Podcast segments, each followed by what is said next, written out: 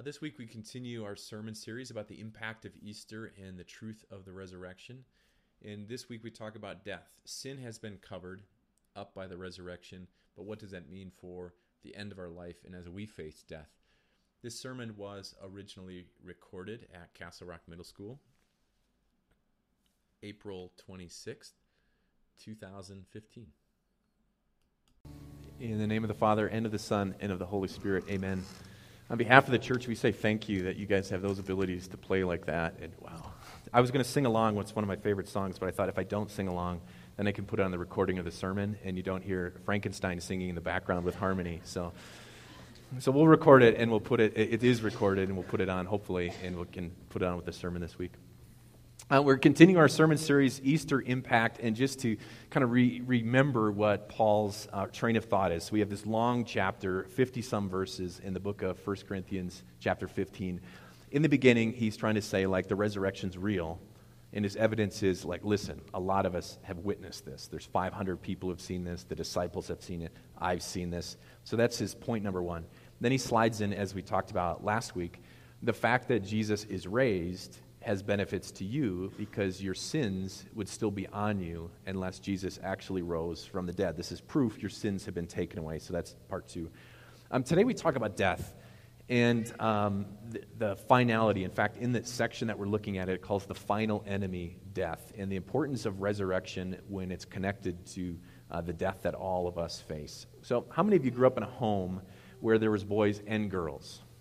I mean, so how many of you have boys and girls in your home now? So you might not fully understand the differences between uh, boys and girls unless you have this kind of situation, but there's a distinct difference, right? I grew up, we had four boys, one girl. And as a kid, I didn't understand this stuff. She wanted light blue carpet in her room, and I thought that doesn't make any sense. She didn't play with Legos. She, she had dolls that were in cases. Like, what, what's the point of a doll if you can't even, like, play with it? So she had these collector dolls, and she, 1982, she went to see Rick Springfield, which I don't know how that makes sense, who is still touring, by the way. He's going to Parker Days this year. So if you want to see Rick Springfield along with the other 45 year old women, you can do that. You can just go and see Rick. It's going to be awesome. So uh, there's this difference, and uh, the culmination, uh, the boys learn two things growing up. And the rule number one that you learn as a boy is that how to build things, right? So you build forts with cushions, you build sandcastles you uh, build Lego towers. The only reason you learn to build these things is what, though?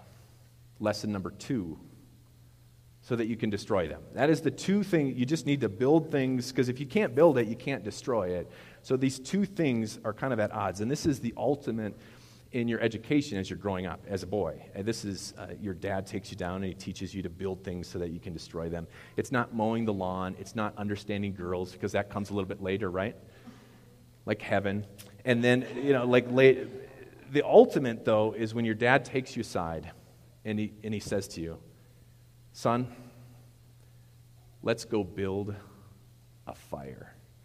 This is where construction and destruction meet. He says, I want to teach you the most efficient way to make something so that it can be destroyed even better. This is like the manliest phrase on earth. Let's go build something that will be destroyed. And as a kid, there's a fascination. We have now mapped the human genome, and I would guess that boys are 50% moth. That's a guess because you put a flame on the, the table and they just stare at it. And they, how many times do they take their napkin and they want, they want to touch it? You know, girls, whatever. But you get a boy and they all want to light things on fire. They want to be the one who light the candles. They want to be the snuff out the candles. You put a campfire out in front of them and they put sticks in it and it's like the Yule log. Nothing is happening in the Yule log, but you, you, can't take your eyes away. And they put sticks in it, they throw things in it, and they can't wait. And all this is building up in these boys until every boy has experienced this the uncomfortable moment when flames got out of hand. So we, we won't let, ask for like every single boy's experience with this, but every boy has experienced it. The flame is great, right? And then suddenly you can't blow out your marshmallow and you're like, oh no, it's going to burn down my arm. Or you touch a napkin when your parents are in the other room in the candle and it, suddenly it floops up in flame and you're like, I don't know what to do with this. This is really scary. That's kind of like um, a Christmas Eve when I was a kid. So we've had two house fires. Not now. I'm the adult now. There's no house fires at our house. No, we had two house fires. One, we were on vacation and the wires crossed when we were at my grandmother's, and it burned down the whole upstairs of our house, which is a good thing, actually, because we had, as I said, seven people in this house, and it was not very big. And uh, for no cost out of our pocket, we got to expand and put dormers on, so that was a good thing. The other good fire that we had, that makes it sound like there's bad fires. The other good fire we had was Christmas Eve. Our house was built like, uh, like a circle, kind of, you can imagine. Then the stairs went this way and the stairs went up. Can you picture the house like that? Kind of a classic square house. I think there's a term for it, I just don't know it. We're in the living room. Uh, we had built a fire for the occasion. We had a real fireplace then. And we're all warming ourselves and hanging out until it's too uncomfortable. And you got to turn this way and then you turn back. Um, and then someone yells from the bathroom that the bathroom's on fire. So we all run in there, of course, and my mom never lights candles. Now we light candles all the time now, right? It, we go to Bath and Body Works, you get candles. They get three wick candles. They got candles like this big. You know, the, the mailman's coming over, and you said, "Hey, we got to light a candle because we we got to make it smell nice in here." The we didn't do that back then. You only lit candles on holidays. So we lit a, a candle. It went in the bathroom, and somehow that candle lit the rest of the bathroom on fire. Now, our, our theory is this when we were kids, you got to imagine my bathroom's long, so it goes to out there. You would use the restroom, you go to station number two, which was the sink, and station number three is where the towel was, and here's where the candle is. We'd dry our hands, in our way out of the door, we'd shoot it out. We'd throw the towel back onto the counter as we made our way down the hallway. This is the only theory that my mom proposed. Now, that I don't like the theory because it incriminates someone you might know my brother. You've met my brother. He was here just a couple weeks ago. So, I, just for Chadwick's sake, I do not want to throw him under the bus. So, somehow this light's on fire. We all run in, and it's this terrifying thing. You see flames going up the wall. This is pretty scary. It was an ugly bathroom. That's why it's a good fire. Um, so, flames are going up the wall. My dad comes in, the hero of the day, with a towel. I didn't even know you could do this as a kid, and he just mats the whole thing out. Like, it, it's all torched, and we had to fix it. And um, death is kind of like fire. And it, once you let it loose, it consumes. And it never stops, right? It's never satisfied. When you talk about death, fire is never satisfied until it gets burned in everything in its path or someone stomps it out. And the same thing as we talk about death, uh, it doesn't matter if you're rich, it doesn't matter if you're poor, it does not schedule for holidays. We just had someone mourning their grandmother during Easter. It's like, death, don't you have any kind of sense here? It doesn't care doesn't care if you're old or young, you got money or no money. And, and I think inside we know that this isn't right. Right? This is part of the grief of death. You're not saying, like, well, this is circle of life, no big deal. If someone you care about dies, someone you care about has died, the memories come back and you say, this just isn't right. So the Apostle Paul brings us to try to the people, and he says, okay, remember his thinking. The resurrection's real. The resurrection has taken away your sins, but the last enemy that is affecting you is death. And so this is 1 Corinthians 15. The, the verse just before this, remember, he says, Now Christ is the first fruits of those who have fallen asleep. That's the one we ended with last week. He picks it up here. For since death came through a man, the resurrection of the dead comes also through a man. Also, as in Adam all die, so in Christ all will be made alive. But each in turn, Christ the firstfruits then when he comes, those who belong to him. So, just to get his thinking, we're going to kind of go verse by verse through this whole section. Um, to get his thinking, he's saying, okay, you are attached to Adam, and Adam is the first human being who ever lived. So, now think back all the way to the Garden of Eden. They, they're in virtual paradise. Like everything is perfect, the original organic garden, and everything is wonderful.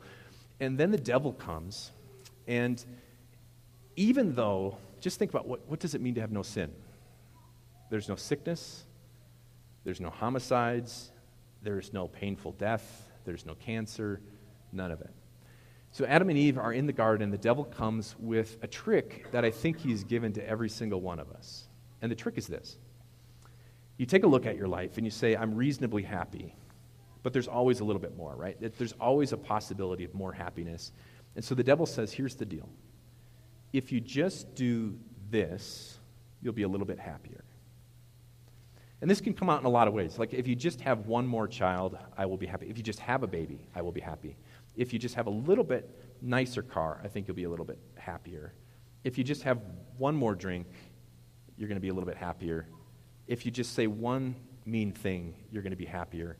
If you're in the midst of an argument and if you just, if you just shoot that one dart you know is going to hit home, you're going to be, feel a little bit better.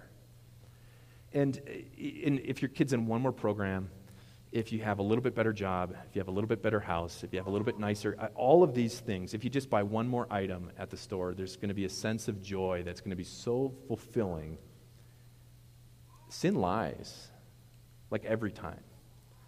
And it lies to us, and if you've experienced that, you've experienced that, you said, okay, I'm going to just disobey God because I'm going to feel better. And then inside, there's a sense of guilt and, and a sense of betrayal because the devil has tricked you and you've fallen for it Adam and Eve fall for the same thing.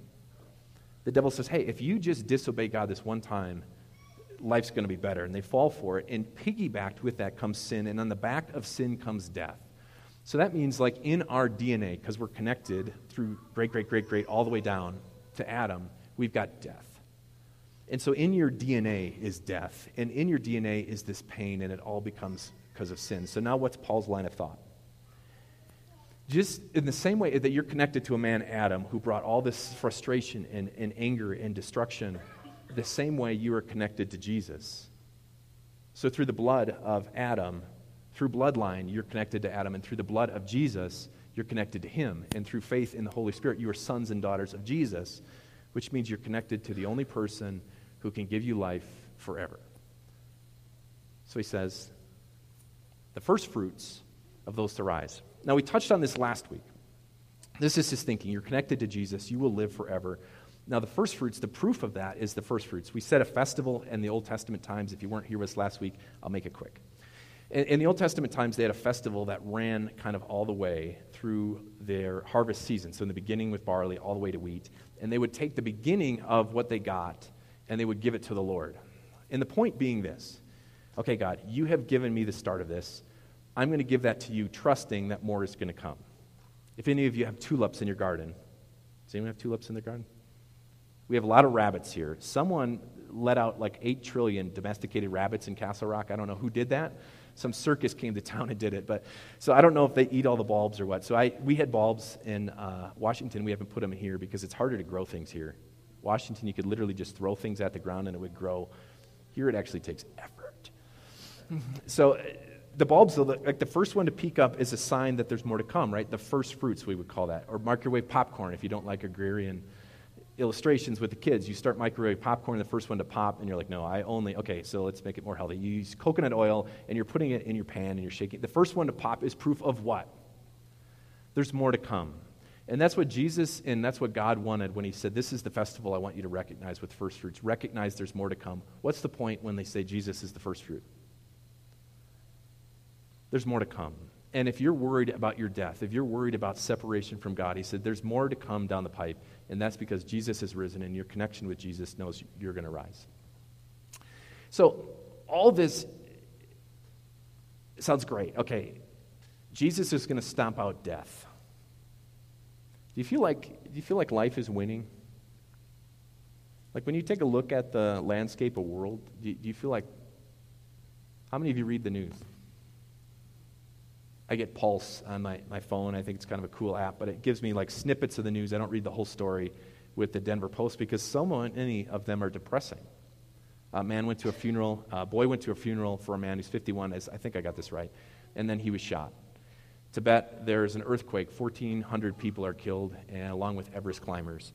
Every single day, there's four stories in by Pulse that goes across. Every single day, there's at least one traffic accident and one murder. It feels like. You know, there's someone who has died. Does it feel like in your life that like life is winning? How do you think it feels like when you start looking at the landscape of the world, not just your relatives? You start stepping back on the landscape of the world and you see that people who are followers of Jesus are being killed all around the world. Does it feel like we're winning?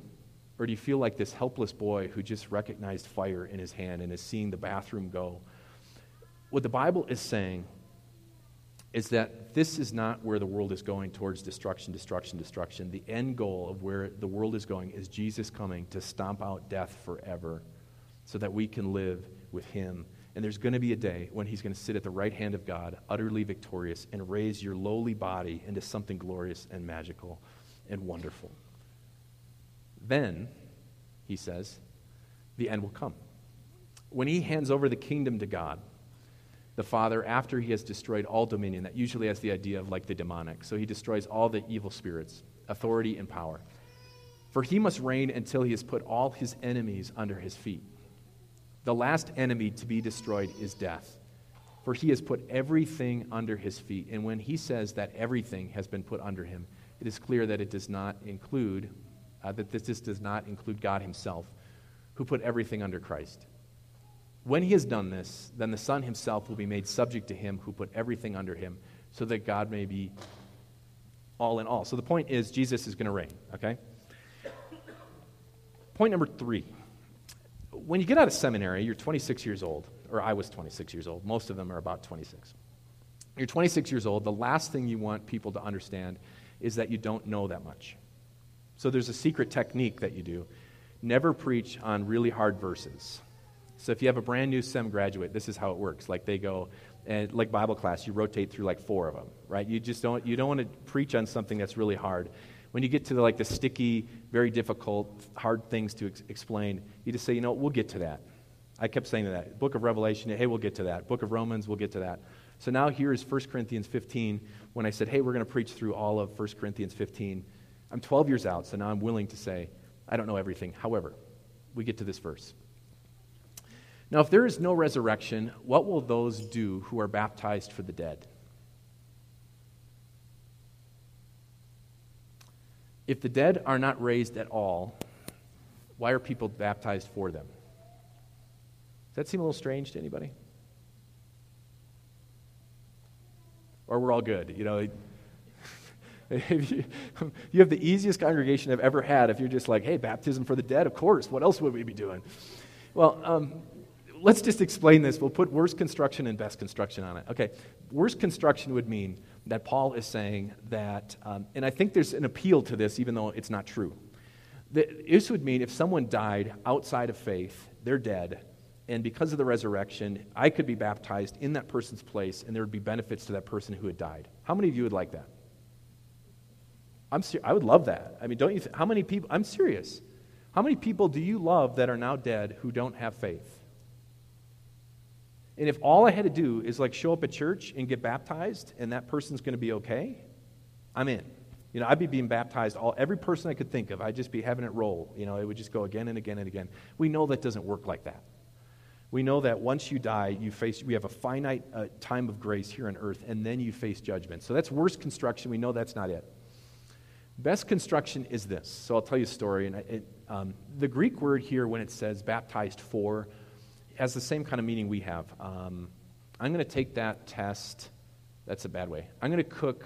So, my wife and I often take turns cooking. So, if it's her turn to cook dinner, I'm going to cook dinner for her. That can mean two things.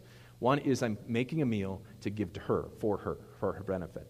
It also means I'm going to cook dinner for my wife, which means in the place of, on behalf of my wife, because of my wife. That's kind of the idea. So imagine this story, and, you, and I don't think it's that big of a stretch because we, we see this pattern. You've got a very matriarchal uh, person in your family, this grandmother who loves the Lord. Or we'll say patriarchal, even. You've got this father, grandfather who loves the Lord. It's a big deal to them. Whenever you get together, the whole family knows what, a, what their faith means to them. They're always in church. They've always got a, a, word of encouragement to give. They've always can trust, even when bad things are happening in their life. They always point it back to Jesus, and you're like, that is amazing. And they and their deathbed. Now you get to their deathbed, and I've seen this. You know, the, family is around as they get to witness and they say, I want to hear the Psalms, what Jesus said, Psalm 23. I want to hear um, John, the Good Shepherd, because I fully trust that I'm in the Lord's arms. You could picture this person, right? Many of you have someone like this in your life. Now comes the nephew. And I've seen this more than once. The nephew comes who has no interest whatsoever in God and comes and hears the witness and testimony of their grandmother or their grandfather. They hear this, uh, that, that a resurrection in Jesus actually means something to them. And I wish I could have some awesome story where they said, right now, hearing this, I want to change my life forever. It doesn't usually work that way. Speed ahead. They went and traveled, they went to school, um, they, uh, they did all these things. Suddenly, they've got a child of their own. And they say, What do I do with this kid? I think there's probably more to life than teaching my kid, you know, how to use she and her in a sentence. That's still important. I think there's more to life than just teaching them like chemicals are bad and corn syrup is no good. And I think it's uh, more important to give something to my kid besides like teamwork. Maybe there's something to this faith, and they start to study the faith, and they, they go back to, and they said, you know what, I went through school, I hated it. I went through confirmation, I hated it. I've heard this conversation before. But now it makes some sense to me when I see what God has to say, and I have my own kid, and I see how important this is. I want to be baptized in a sense, or I, I never knew these things, but now I want to be baptized on behalf of that person. So, best construction, this is what I can picture. The person says, thinking of my grandparent who had this faith, I want to know that faith too. That's the best I can do. We all in agreement? Yes? They'll go to the next sentence. So, eh, so this is his argument. Like, why would you bother if no one was raised for the dead? And he's like, you know, eh, just forget all that stuff. Why would, as for us, why do we endanger ourselves every hour? And why do I face death? Yes, just as surely as I boast about in Christ Jesus our Lord. If I fought wild beasts, he's talking about people in Ephesus, with no more than human hopes, what have I gained if the dead are not raised? He says, like, just erase everything I've said so far. Why in the world would I be persecuted if the resurrection isn't real? Why in the world would I go to prison if the resurrection isn't real? Why would I speak boldly and be stoned and shipwrecked and beat and made fun of? Why would I bother to do that if this isn't real? You got to really like something. You got to be really committed to something before you're going to let someone almost kill you or kill you. That's his point. The resurrection is absolutely real and it means something for you today. Poet, um, does anyone recognize this person? I would be really amazed. It is not Kelsey Grammer. Uh, this is uh, Thomas Lynch. He lives in Michigan. He's an undertaker. Okay, so he lives in Michigan. He, he works at a funeral home. He took over his father's funeral home. He's written a series of essays that are pretty good. And one of the things that he talks about is uh, grieving when you're talking about death, because this is where it comes to the hill, right? So everyone's like, great. Okay, the resurrection happened. Fine, Paul. We'll, we'll do that. It takes my sins away. That's great. And he goes, where you really hits the road is when you start to face death and when you're mourning and when you're in pain. And he says, oftentimes when people come to his funeral homes and someone is dead from leukemia or cancer and they're sitting inside the coffin, um, some of you have just mourned losses. Did anyone say to you, it's, that's not really them, it's just a shell? Lynch, Lynch argues that that is not much comfort. Because he says, now let's just extrapolate. Let, let's just move this all the way to the resurrection. And here's his quote if, What if rather than the crucifixion, he, talking about Jesus, opted for suffering low self esteem for the remission of sins? What if rather than just a shell, he raised his personality, say, or the idea of himself? You think they'd have changed the calendar for that? And his point is when you downplay the death and pain and hurt, you miss the point of what Christ has really done. We've got a great doctrine in the resurrection. It's unbelievable. We live in Colorado where it's sunny 300 days a year. We got a day like today. It's cold, it's rainy. There's two things that does. One, it brings you back to Seattle if you ever live there. Number two, don't you appreciate the sun now? If you never had days like this, uh, it's like if you only think about the resurrection, that's all you, it, it, it, eventually that, that the bright light of the resurrection can begin to fade until you see how gloomy the day is. And I think that's what this is what he's getting at. Unless you face the fact that a real human being lived that was true God and true man, and a real human being died on a cross, and a real human being gave up his life, and a real human being, God and man in one, separated himself from God, it's, it's a gruesome and bloody and painful thing when you recognize that, you see the beauty of the resurrection. And it means not only facing death differently, he's saying it means you face life differently. And as for us, way at the end, we'll jump. If the dead are not raised, let's eat, drink, and be merry, essentially, for tomorrow we die. That's the Epicurean way. Do not be misled. Bad company corrupts good character. Come back to your senses as you ought and stop sinning for there are some who are ignorant of God. I say this to your shame. So he has this big, up, up, encouraging thing about the truth of the resurrection, but he says, you know what? It's supposed to change the way you live on this earth. Because if there's no resurrection, why not eat, drink, and be merry? Why not live like the Cancun, uh, live it up lifestyle?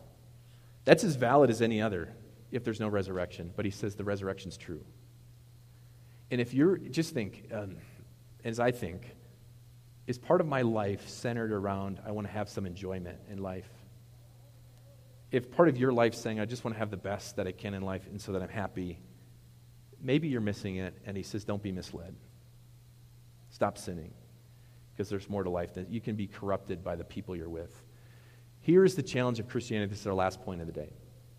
The challenge of Christianity is uh, we can't just go live in a monastery out in the nowhere because God calls us to witness to people.